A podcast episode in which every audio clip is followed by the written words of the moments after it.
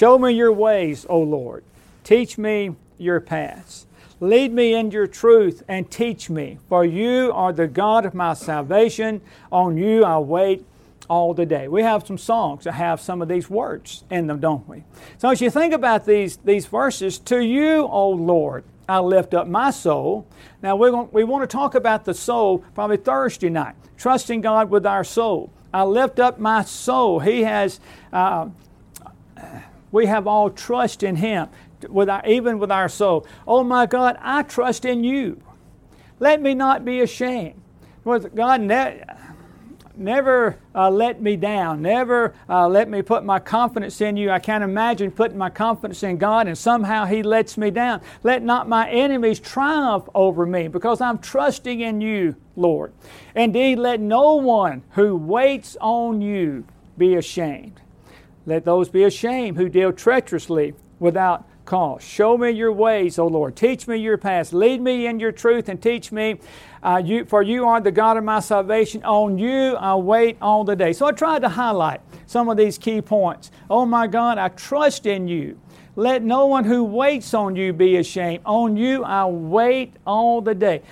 You've got to have a lot of confidence in someone to wait on them, to trust them that, oh, they'll come through. I, I've just got to wait they said they take care of this. They said they would do a certain thing. So we'll, we'll just wait. You have people that you wouldn't wait on them. You know, uh, I, I, I know people that if you say you're going to leave at 10 o'clock, it might be 10:30 before they get there. You know, uh, and you say, "Well, I can't wait on them. Who knows when they'll get here?" And other people, like I heard somebody say one time, if, if Brother May says six o'clock, then what, what, if Brother May says six o'clock, then don't don't. Uh, now I forgot which way around he said this because it was it was funny. Um, oh, if Brother May says six o'clock, he don't mean five ninety nine. I thought, okay. Um, and so there are some people you wouldn't wait on. You know, you just don't have any confidence. Others, you say, just wait a minute, give them a minute. I don't know what happened. I know they're coming because you have confidence. So the Lord tells us to, to be in a certain way, to do a certain thing, to, to believe in Him, to accomplish whatever the circumstance might be, you can trust God. Wait on Him. Here's a good example. Can you imagine being here? I, I thought about this. I don't know who drew this picture, but I thought Pharaoh looks pretty wicked there. Um, but what if you were the Israelites back here? Here are the Israelites. Here's the Red Sea. Here's Pharaoh and all his army. I don't know if Pharaoh literally was there, but certainly his army uh, was there. What would you do? I, I know they had to be so afraid. There is the most powerful army they had ever seen bearing down on them. The same army that had kept them in slavery for many years. They knew nothing but slavery. And here they were bearing down on them. And yet, what what are they going to be told? You know, what, what should they do? Where should they go? And Moses said to the people, Do not be afraid, stand still and see the salvation of the Lord. The Lord will fight for you, and you shall hold your peace. Like just stay where you are. They wanted to give up, kind of throw their hands up, surrender. We'll just go back to Egypt. Uh, at least we won't die out here. But Moses wanted them to wait on the Lord. Did they trust God enough? Just, just wait. just wait. Sometimes people make rash decisions. Uh, like, well, this isn't the best thing for me to do, but I don't know what else. So they just go ahead and do it, even though God has maybe said that's not what you ought to do. We've got to trust God, to wait on Him. Well, why should you? Why should you trust God? Ever thought about that? Well, I think the answer is it's based on who God is.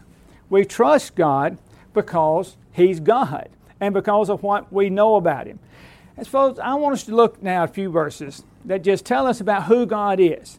God is God is my strength and my defense. Psalm 59, verse 17. To you, O my strength, I will sing praises, for God is my defense, my God of mercy. And we think about the New Testament says, if God be for us, who can be against us?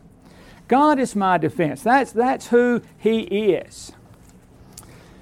Think about this characteristic of God He cannot lie. He cannot lie.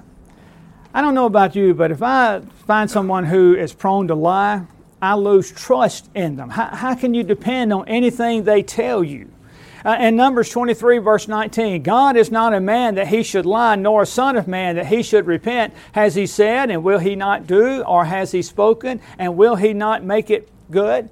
A more familiar passage, Hebrews 6, verse 17. Thus, God, determining to show more abundantly to the heirs of promise the immutability of his counsel, confirmed it by an oath, that by two immutable things in which it is impossible for God to lie, we might have strong consolation who fled for refuge to lay hold of the hope set before us. This hope we have as an anchor of the soul, both sure and steadfast, and which enters the presence behind the veil. I worked for with a, I worked with someone one time years ago. I was a teenager, and I don't know if anybody remembers the old A and P grocery store, but uh, that's where I worked. I worked with someone that was really bad about making things up.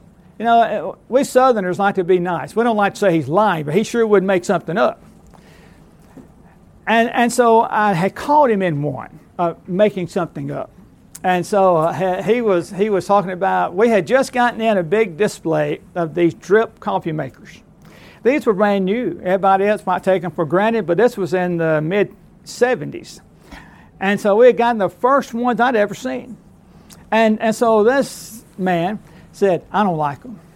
I said, How do you know you don't like them? I bought one. I don't, I don't like them. I, I don't think you bought one. Yes, I did. He said, In fact, you can have it. I said, I don't think you bought one. The next day, he brought one to my house. And the next day I went to work, there was one missing off the display. So I got a new coffee maker out, out of that. But you can't trust somebody that you could easily assume they could very well be lying. God will never do that. It, in fact, it is impossible for God to lie. He, that is just not his character at all. Something else about God, though. The reason we can trust Him, He is merciful. Uh, Deuteronomy 4, verse 31 For the Lord your God is a merciful God. He will not forsake you, nor destroy you, nor forget the covenant of your fathers which He swore to them. That's our God. I'm so glad that He's merciful. We need that. God is also our refuge. Uh, Deuteronomy 23, verse 27 The eternal God is your refuge, and underneath are the everlasting arms. He will thrust out the enemy from before you and will say, Destroy. You trust somebody that you know you can take refuge for safety, for, for help. As Psalm 91, verse 2 I will say of the Lord, He is my refuge and my fortress, my God, in Him I will trust. I want to look at. Um, Psalm 62. Psalm 62.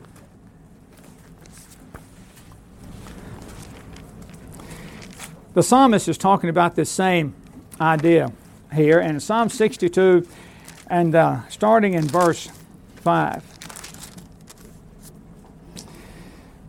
My soul waits silently for God alone, for my expectation is from Him.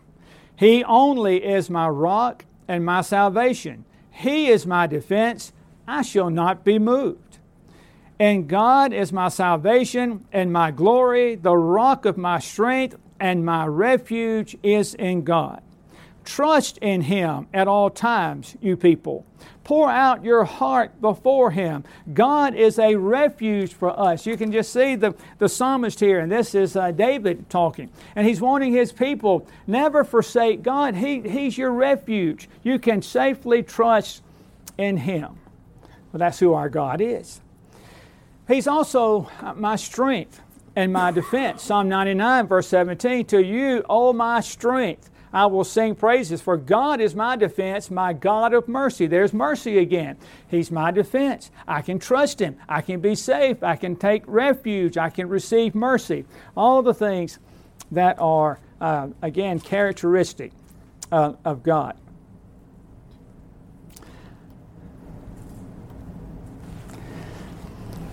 I think about David. David was a was a good man, not a perfect man by any stretch. He was a man after God's own heart. And I think about why did David put such trust in God? And, and I think it's something that is missing with a lot of people professing to be Christians. He trusted God because of his own experience with God. Sometimes I think Christians leave God out of their life. We, we don't communicate with God, we don't take our life to God in prayer. And, I think about a person who is praying to God, trusting God, is taking uh, refuge in God, he's waiting on the Lord, and he might be taking his problems and his issues. And Lord, I don't know what to do about this. I'm not sure what to do about this other. And then things uh, fall into place. Things happen in life. And say, you know, I, I know what to do. Thank you, Lord. But what if you never included the Lord? And, and, and so you're not giving God the credit, the glory, you're not seeing Him interact in your life. God is there. His providence is, is working in our lives. Uh, all things work together for good to them that love the Lord. So He's active and working, but we've got to trust Him. We've got to wait on Him. And David saw that with God. And because of that, he, he, it was like stepping stones of faith in his life. And so in 1 Samuel chapter 17, one, one uh, of the well known stories of the Old Testament, we'll turn there. And we'll notice that uh, you might say David's righteous indignation is going to be stirred up. He is not going to like what he is hearing. And, and so in 1 Samuel 17, David uh, is sent by his father Jesse to take some supplies down to his brothers. See how the war is going. They were fighting the Philistines. And so the Philistines had this champion named Goliath. He was huge. I mean, if he could, if, if somebody like that was here today, he would, he would dominate any professional sport he decided to enter. He was over nine feet tall, but not skinny. He was a big man. And, and so the idea was Goliath would come out and say, You just send out somebody to fight me. And if I win, you serve us. If y'all win, we'll serve you. Now, that was a lie to start with. They had no intentions of doing that. But that was the premise uh, of what they were doing. And so he would come out, he would taunt the armies of God. In verse 11, when Saul and all Israel heard these words of the Philistine, they were dismayed and greatly afraid. I tell you, it just made David mad. David is there uh, doing what his father told him to do. He drops the supplies off. He runs out to check on his brothers, and he hears this Philistine taunting the armies of the living God.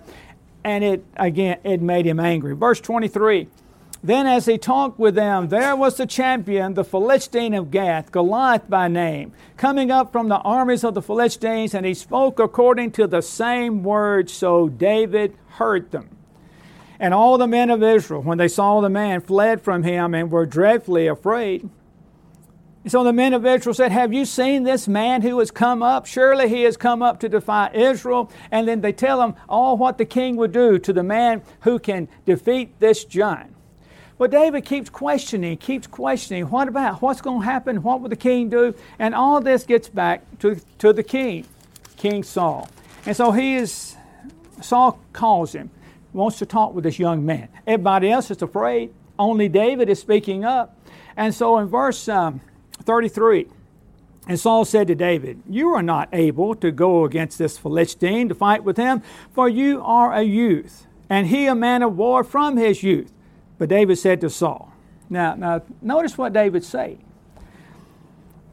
Your servant used to keep his father's sheep. And when a lion or a bear came and took a lamb out of the flock. I went after it, struck it, delivered the lamb from its mouth. And then when it arose against me, I caught it by his beard and struck and killed it. Your servant has killed both lion and bear. And this uncircumcised Philistine will be like one of them, seeing he has defied the armies of the living God. Moreover, David said, The Lord who delivered me from the paw of the lion and from the paw of the bear, he will deliver me from the hand of this Philistine. And Saul said, Go and may the Lord be with you. Finally, someone who will stand up. But do you see what David is building on? The Lord's done this for me, He's done that for me, and He'll do this for me too. He trusted God to deliver him. Well, you know the story. First, he, you know, Saul tries to, you know, put my armor on. David couldn't use that. He, he was not familiar with armor. It was just too much for him. He took his sling, he t- took five smooth stones, and he runs out to meet the giant. And so in verse 45, then David said to the Philistine, You come to me with a sword, with a spear, with a javelin.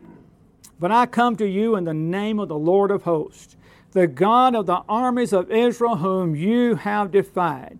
This day the Lord will deliver you into my hand, and I will strike you and take your head from you. And this day I will give the carcasses of the camp of the Philistines to the birds of the air and to the wild beasts of the earth, that all the earth may know that there is a God in Israel. See David's righteous indignation. But he was basing it all, I, he trusts God. God has been with me, He will help me, and I will be victorious because of God. So in verse 50, David prevailed over the Philistine with a sling and a stone and struck the Philistine and killed him. David didn't even have a sword. So he took Goliath's own sword and he finishes the job, you might say. He has killed the Philistine. All that because he trusted in God. But I want us to, to keep in mind David included God in every struggle he had, every test that he had, every circumstance. He trusted God to be with him, and then he saw God was. And then when a bigger challenge came, God will be with me again. He was with me before, he'll still be with me. Uh, you think about Abraham. God, back in Genesis chapter 22, asked Abraham to do something absolutely unthinkable. You think, those of us who are parents, anybody could imagine this, but especially if you're a parent. When God says to Abraham, I want you to do something, Abraham, and Genesis 22 and verse 1 came to pass after these things that God tested Abraham and said to him, Abraham, and he said, Here I am. Then he said, now, notice how God puts this. God doesn't, God doesn't sugarcoat it. He actually brings up all the reasons maybe Abraham wouldn't do this thing. Take now your son. First, your son, not a servant, not somebody of the enemy. Take your son, your only son. That God isn't pulling any punches. He's your only son, Isaac whom you love. So, Lord, just, just rub salt in the wound. whom you love. And go to the land of Moriah and offer him there as a burnt offering on one of the mountains of which I will tell you. Now, did Abraham try to negotiate this, try to put it off, try to say, let's wait? He said, no. Verse 3 Abraham rose early in the morning, saddled his donkey, took two of his young men with him, Isaac his son, split the wood for the burnt offering, and went where God had told him to go. Now, Isaac is wondering about this. They get to the place where God has said, and, and so Isaac is, is uh, saying, verse 7, Look, the fire and the wood, but where is the lamb for a burnt offering? And Abraham said, God will provide. God will provide. And you know the story how they, they go on up, they build the altar, they put the wood on it, Abraham is ready to do what God told him. He binds his son, he has him on the altar, draws his hand back with the knife, and the angel of the Lord called to him and stopped him. And the Lord would say, Now I know. Now I know, Abraham, because you have not withheld your only son. And he repeats the blessings to him in verse 17. But can you imagine that kind of trust in God? We get a lot more insight if you turn to Hebrews chapter 11 what was going on in Abraham's mind? Here's your son, your only son. It didn't count Ishmael. Ishmael was not the son of promise. Isaac was the son of promise. This is through whom all the blessings would come. And so Abraham is, I'll tell you what he's doing. He's trusting God. Hebrews 11 and in verse uh, 17. By faith, Abraham, when he was tested, offered up Isaac. And he who had received the promises offered up his only begotten son, of whom it was said, In Isaac your seed shall be called. Now, how do you reconcile all of this in your mind? God promised me through Isaac, eh, all the blessings would flow. Here's what he decided. Verse 19, concluding that God was able to raise him up even from the dead, from which he also received him in a figurative sense. He was past the age of having children. Sarah certainly was. And said, Well, I guess God's just going to raise him up. Isn't that incredible trust? God made these promises. God cannot lie. God, it's impossible for God to lie. He told me this. Only thing he can figure, God's going to raise him from the dead. If I kill him, God will raise him back up. What, what uh, amazing trust he's showing. Well, you could probably tell from this scene here what this story is about. How much trust must Daniel have had? Here the king has said, Don't pray to anybody but me. What does Daniel do? He immediately opens his window, does what he always does, goes to God in prayer. Because of that, the penalty for doing that was to be thrown into the lion's den. Of course, his enemies were trying to find fault with Daniel, and that's the only thing they could come up with. And so the king couldn't get Daniel out of it.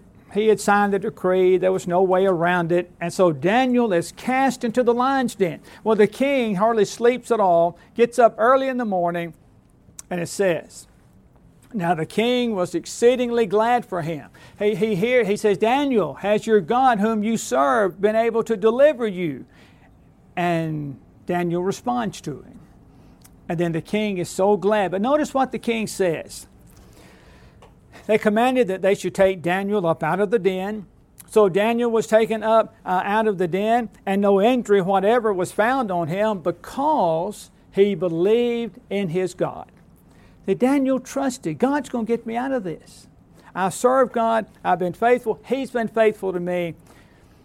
Well, there's another story in the same uh, section here in Daniel about Daniel's three young friends, Shadrach, Meshach, and Abednego. Remember how the king Nebuchadnezzar erected this giant statue, and when you hear all this music being played, you bow down, worship that statue. Well, these three young Jewish men, oh no, we're not doing that. Well, word gets back to the king. You've got these three. But by the way, king, you've given pretty good positions there in your palace, uh, in your court, and they won't bow down. Well, the king, he calls them up, he's going to give them one more chance. Kind of, I'm going to give you one more chance to straighten this out.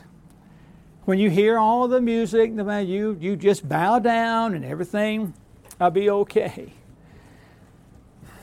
Well, if you don't, if you don't worship, you shall be cast immediately into the midst of the burning fiery furnace.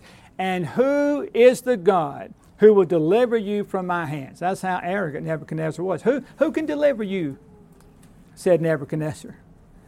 I love their answer and their attitude. They said, Well, we don't know. we don't know what God's going to do. We think He'll deliver us. But notice what they say. If that is the case, our God, whom we serve, is able to deliver us from the burning fiery furnace, and he will deliver us from your hand, O king. But if not, now do we trust God enough that either with either answer? He says yes, he says no. Do we trust him either way? They did. He said, But if not, let it be known to you, O king, that we do not serve your gods, nor will we worship the gold image which you have set up. Oh, now the king is angry. He is so angry, in fact, that he wants the, the furnace heated up seven times the normal amount. They're thrown into the fire. Fire so hot, even the soldiers who threw them in there were killed. And then Nebuchadnezzar's looking into the fire. Look, he answered. I see four men loose, walking in the midst of the fire, and they're not hurt. And the form of the fourth is like the Son of God. Nebuchadnezzar spoke, saying, Blessed be the God of Shadrach, Meshach, and Abednego, who sent his angel, and notice what he said, and delivered his servants who trusted in him. Nebuchadnezzar recognized that what they were doing is showing, hey, we trust God. Whatever he decides. You just know, King, we're not worshiping your God. What a great, great testimony of faith. Now, sometimes trust is misplaced? Sometimes people trust in the wrong thing. idolatry, I think, is one of the signs of that. Uh, that it was a constant problem with Israelites going into idolatry. And I think the root of it, at least a good part of it, they didn't trust God. And their environment, everybody else but the Jews believed in many gods. And in fact, every location had its own God. And, and they didn't mind at all having many different ones. They believed in all of them. But what they were doing is hedging their bet. If this God doesn't deliver you, maybe this one will. They didn't have full trust in any of them. And, and so when, as the years went by, it would get so bad. Remember, we talked about the divided kingdom, the northern kingdom, the southern kingdom. The northern kingdom immediately went into idolatry, and God allowed the northern kingdom to be taken by the Assyrians, it was because of idolatry. Judah was alone. Well, she went into idolatry. God allowed them to be taken. Now they're in the uh, in the time we call, remember, the return. They were they were in captivity for 70 years. Now they're coming back. But you know, even the remnant, when they, took Nebuchadnezzar took all the quote good people to Babylon. Started out with the royal family like Daniel in the first wave of the captivity. And then the second wave of, the ca- uh, of, of, taking Jerusalem took people like um, Ezekiel. And then the third time they came in, they just leveled the place. But they left a handful of people. The poorest of the poor were left to take care of the crops and do the menial jobs that had to be done. Those people now those people are talked about in Jeremiah chapter 42. Let's, uh, let's turn over there. And what I want us to see is they didn't trust God. They, they didn't trust God. Um, it, it kind of helps to explain why they got left. Uh, they, God took the best of his people, put them over in Babylon, kind of in a relatively safe place let them grow and let them hopefully learn their lessons and then he bring them back home. But in the meantime, the poor, the poorest of the poor were left. Well, now they're wanting, they're wondering what to do. Nebuchadnezzar put a governor in charge, Gedaliah. Gedaliah was assassinated. Well, when Gedaliah and the people with him were assassinated, the remnant there thought we need to flee to Egypt. We need to flee. And, and Jeremiah saying, no, don't do that. And, well, at first, though, they come to Jeremiah and they say, Jeremiah, tell us what God wants us to do. Do we need to flee from? We're afraid of the of the uh, Chaldeans, the Babylonians. Uh, Gedaliah, the governor's being killed. They're going to take that out on us. And so they come to Jeremiah, pretending that they're going to do whatever God says to do. And so in Jeremiah chapter 42, and in verse 1, now all the captains of the forces, Johanan the son of uh, Kareah, uh, Jezaniah the son of Hoshea, and all the people from the least to the greatest came near and said to Jeremiah the prophet, Please, let our petition be acceptable to you and pray for us to the Lord your God for all this remnant, since we are left but a few of many, as you can see, that the Lord your God may show us the way in which we should walk and the thing that we should do. Oh, it sounded like they were going to do whatever God said. In verse, uh, in verse 6, whether it is pleasing or displeasing, we will obey the voice of the Lord. Doesn't that sound good? Jeremiah knew better. God knew better uh, chapter 43 and verse 1. Now it happened when Jeremiah had stopped speaking to all the people. Jeremiah tells them, God says, stay here. Don't go to Egypt. So he tells them all of that. And then verse 2 of chapter 43 that Azariah, the son of Hoshea, jo- uh, Johanan, the son of Kareah, and all the people spoke, saying to Jeremiah, You speak falsely. The Lord our God has not sent you to say, Do not go to Egypt to dwell there. That that's not the answer that they wanted. And they didn't trust God with the answer because they thought they knew what they wanted to do. And as the story keeps unfolding, we see what the root of the problem was. Going over to chapter 44 and in verse 16, here's what the people are thinking. As for the word that you have spoken to us in the name of the Lord, we will not listen to you, but we will certainly do whatever has gone out of our own mouth to burn incense to the Queen of Heaven and pour out drink offerings to her, as we have done, we and our fathers, our kings and our princes in the cities of Judah and in the streets of Jerusalem. For then we had plenty of food, were well off, and saw no trouble. That's all. That, that was their guide right there. That was their standard. But since we stopped burning incense to the Queen of Heaven and pouring out drink offerings to her, we have lacked everything and have been consumed by the sword and by famine. They didn't trust God. They decided that God's just not blessing us like we think we ought to be blessed, and, and we're just going to keep uh, sacrificing to these, we would say, false gods, but they had more confidence in those idols than in Jehovah. So, verse 23, Jeremiah said, Here's problem right here. Because you have burned incense and because you have sinned against the Lord and have not obeyed the voice of the Lord or walked in his law and his statutes or his testimonies, therefore this calamity has happened to you as it is this day. And unfortunately, Jeremiah couldn't change their mind.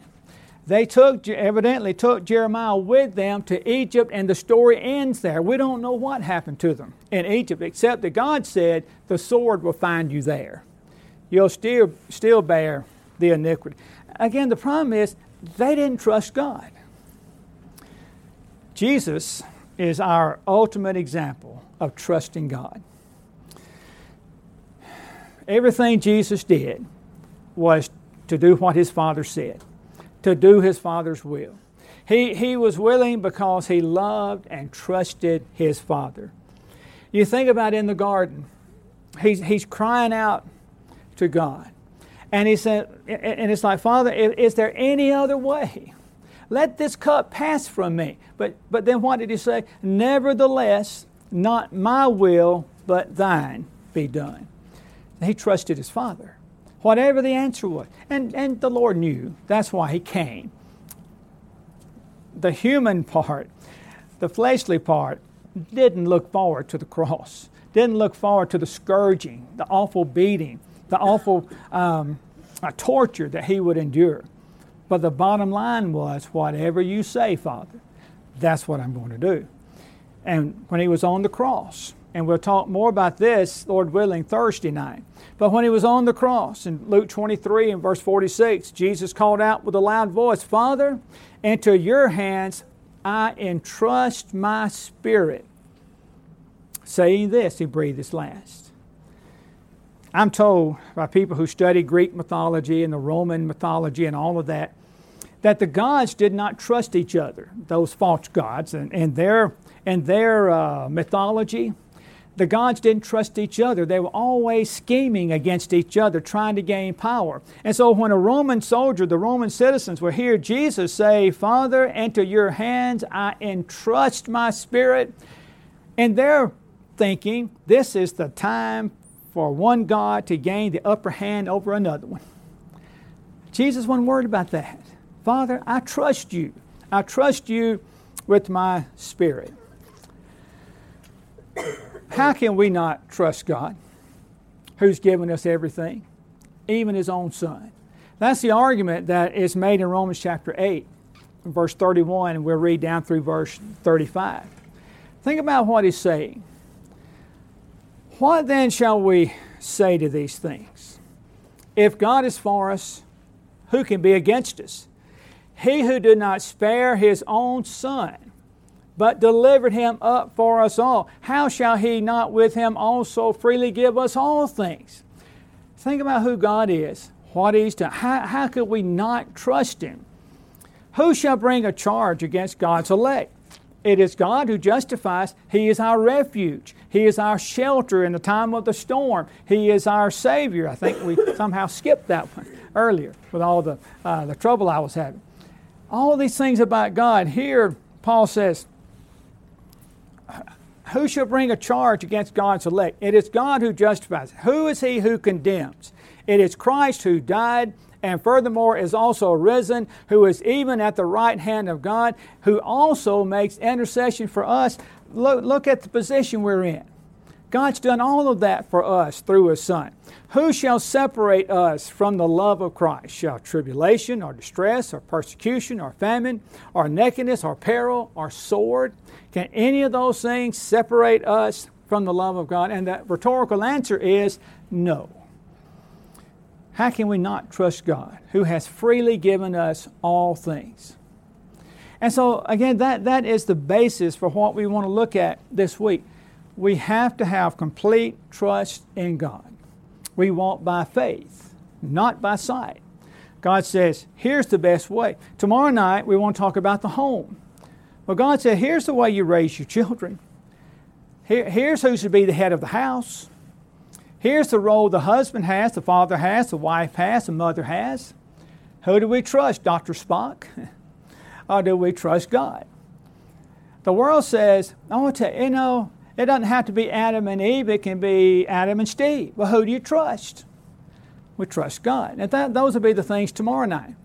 But I wanted us to be reminded of who our God is. He has given us everything in Jesus. He, he is God. He is the Almighty. It's Him we trust. It's not me. It's not you. We trust God. As we read, as we bring our, our thoughts to a close.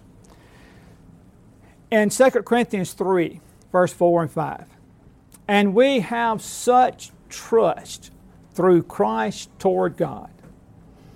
Not that we are sufficient of ourselves to think of uh, uh, to, to think of anything as being from ourselves, but our sufficiency is from God. I enjoyed going with Stephen last night to the uh, um, center, the uh, rehab center. I'm not sure what it's called, Stephen. But we were talking there uh, with, with those who were there. And part of I lost my train of thought. Uh, I was trying to think of one thing and I forgot the other. Um, but as we talked to, to those who were there, trying to, well, oh, I know what it was. We talked about that, that doing things our own way is really a blend of uh, and thinking we're somehow serving God, but we want to do it like we want to do it. It's a blend, a little bit of believing in God and a bit of humanism.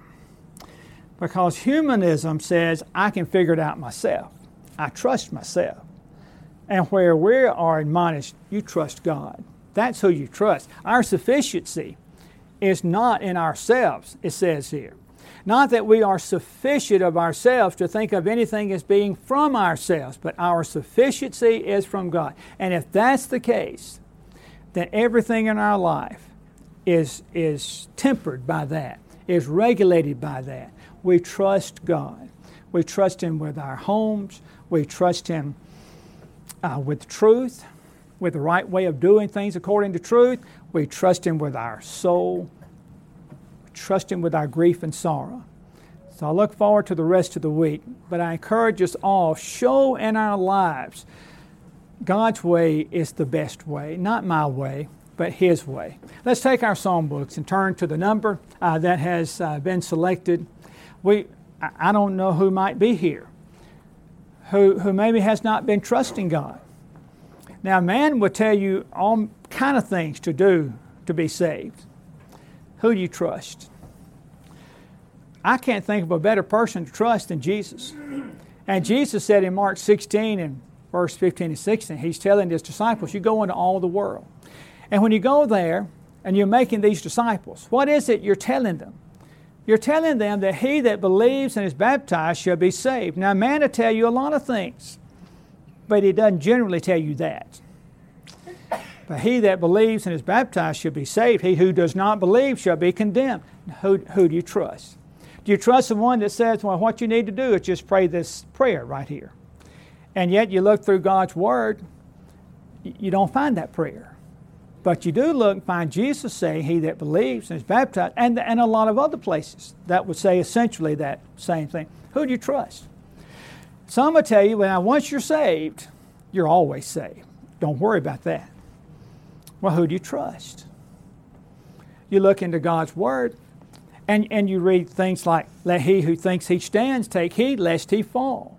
Beware, brethren, lest there be in any of you an evil heart of unbelief and departing from the living God. And we're told to a Christian who sin, repent and pray to God that the thought of your heart be forgiven. Doesn't sound like once they were saved, they were always saved. Trust God. God says, be faithful unto death. Oh, you can not, not feel your faith is, and salvation is so precarious that, that you're fearful of it all the time. But neither think that you can just live how you want to and it doesn't matter. God says, yes, it matters. Trust God.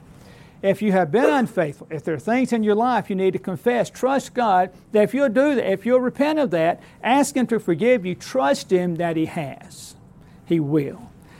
There's some way we can help you tonight, let it be known while we stand and sing.